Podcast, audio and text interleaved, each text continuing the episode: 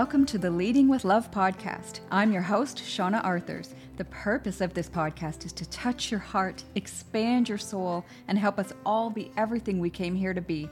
We have interviews with amazing humans and solo episodes as well, all made to bring more love, more joy, and wisdom into your day. It's a growing list, so check back often and let's dive right in. Thank you, as always, to Mr. George Henner, the amazing George Henner, for the intro music. Hi, and welcome once again. This is a solo episode today, and I was just sitting for a few minutes, being really present with what wanted to be said. And sometimes I feel like I'm repeating messages or I'm I'm coming at you from different venues, whether it's on Facebook or my daily love notes or here, um, Instagram, wherever it might be, with similar messages. But I just finished recording a podcast episode with the most beautiful soul, of course. And she said something that was so lovely and perfect and piercing. She said it changed her life, and I wanted to share it it comes along with the message that I wanted to share anyway, which is kind of the point about sharing the message. For one, we learn through repetition. And what she said that she once heard someone say was something to the effect of the way that you speak something could be how someone needs to hear it. The way that you speak truth, maybe someone out there, undoubtedly someone out there, can only hear, I'm going to say that more powerfully because I think this is how she said it, can only hear truth spoken by you.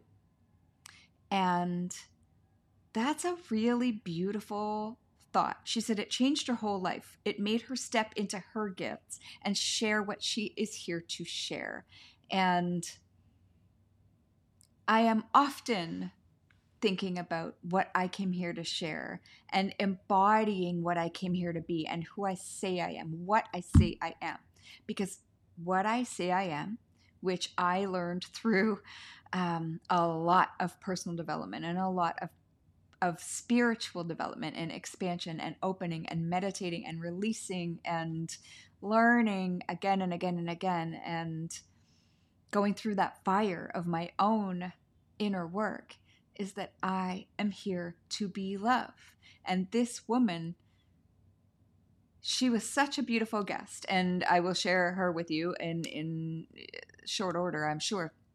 Um, but at the end of our podcast, she said, "You are love on legs." She said, "You are the absolute perfect person that this." came through this podcast that you are calling leading with love because that is what you are and I want to talk about this today. I want to talk about how when you know what you are, you can be that. And without you being that, whatever your version of that is, it doesn't get to happen in this world. And if we're co creating the world we want to see, and if we, and we are, and if we are wanting it to be full of peace and love and communication and cooperation and connection and possibility and potential and passion. It's P Day, the Sesame Street letter of the day. It's P, I guess. Um, are we being those things? Are we embodying them? And and do you know? Do you really know that by being that, not just paying lip service to it, being it, choosing that, whatever yours is, um, being that in the world. Sorry, I keep knocking my computer here. Um, makes a difference, and only you can be that in the way that you came here to be it. And whatever you're speaking will feel like truth to somebody who needs to hear it as only you can speak it, or see it as only you can show it, or whatever those gifts are that you have.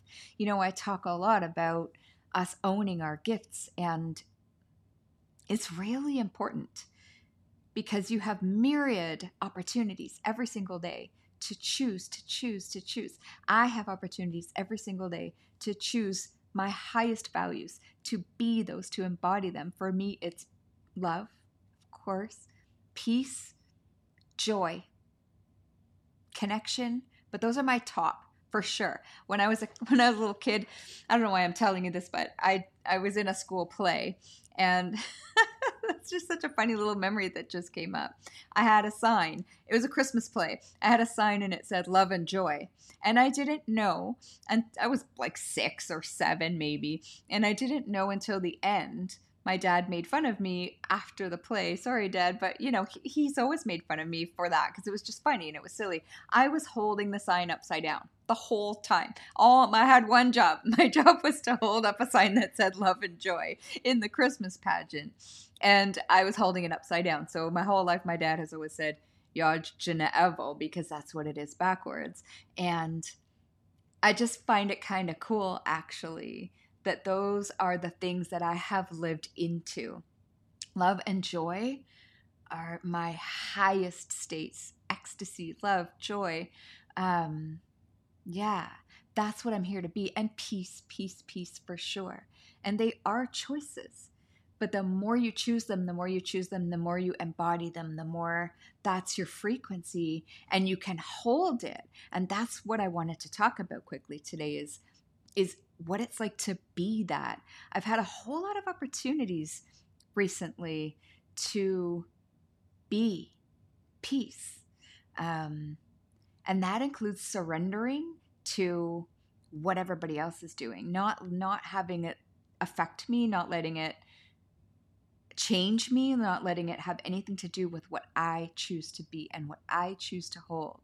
Um, I made a comment just as an example and then I will wrap this up because I like to keep my own episodes a lot shorter um, so that they're just little bits in your day for whenever you want them. And I'm grateful that you are here. Thank you for listening or watching.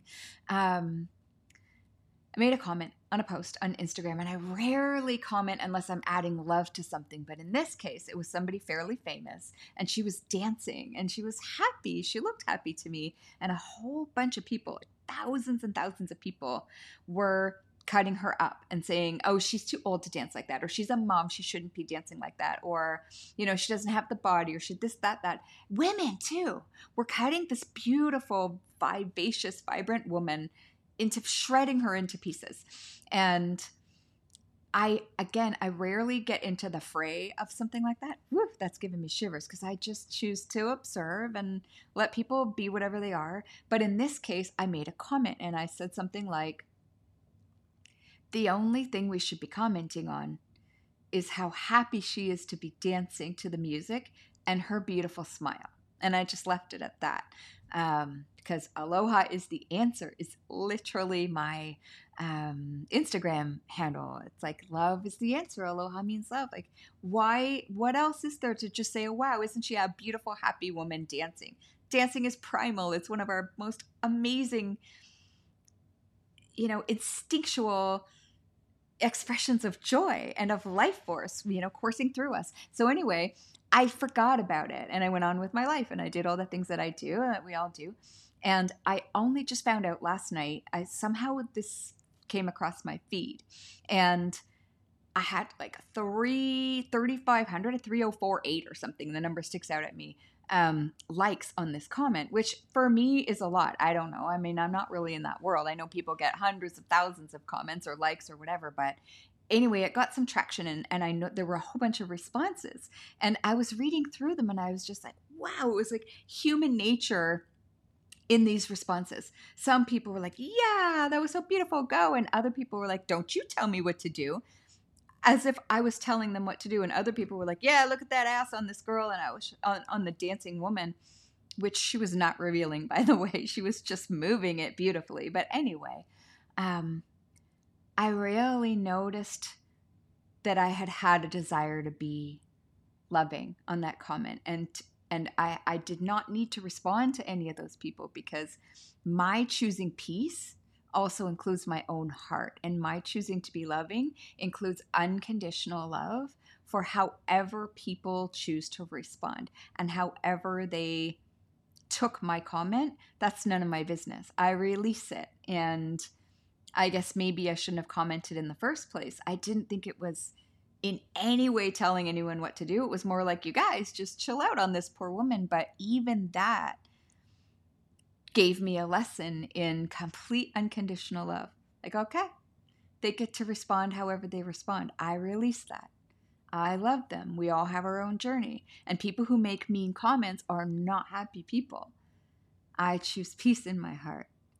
I offer peace to them if they want it. I vibrate it out. I send it out. I radiate it out.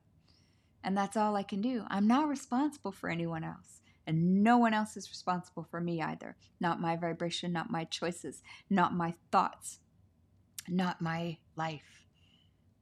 I'll take care of me. I will send you love, always, because that is what I am and that is what I've got to share.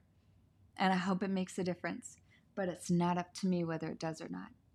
As I just said with the beautiful woman on my podcast, we are just vessels and we show up and and share what wants to be shared and it goes out into the world and touches whoever it's meant to touch. So, I hope that it does touch your heart this podcast and I hope that you have an amazing morning, afternoon, or evening. And I hope that you join our love notes for a little more love every day. And I hope that you speak your truth so that someone else out there can hear it as only you can speak it. I hope you live what you came here to live, whatever that is. I hope you embody it. That's what I have for you today. Thank you once again.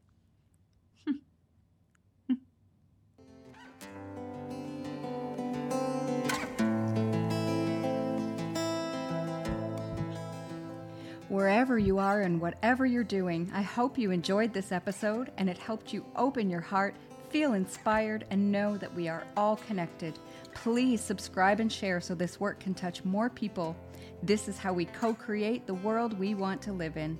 Thank you so much again for joining us, and talk to you next time.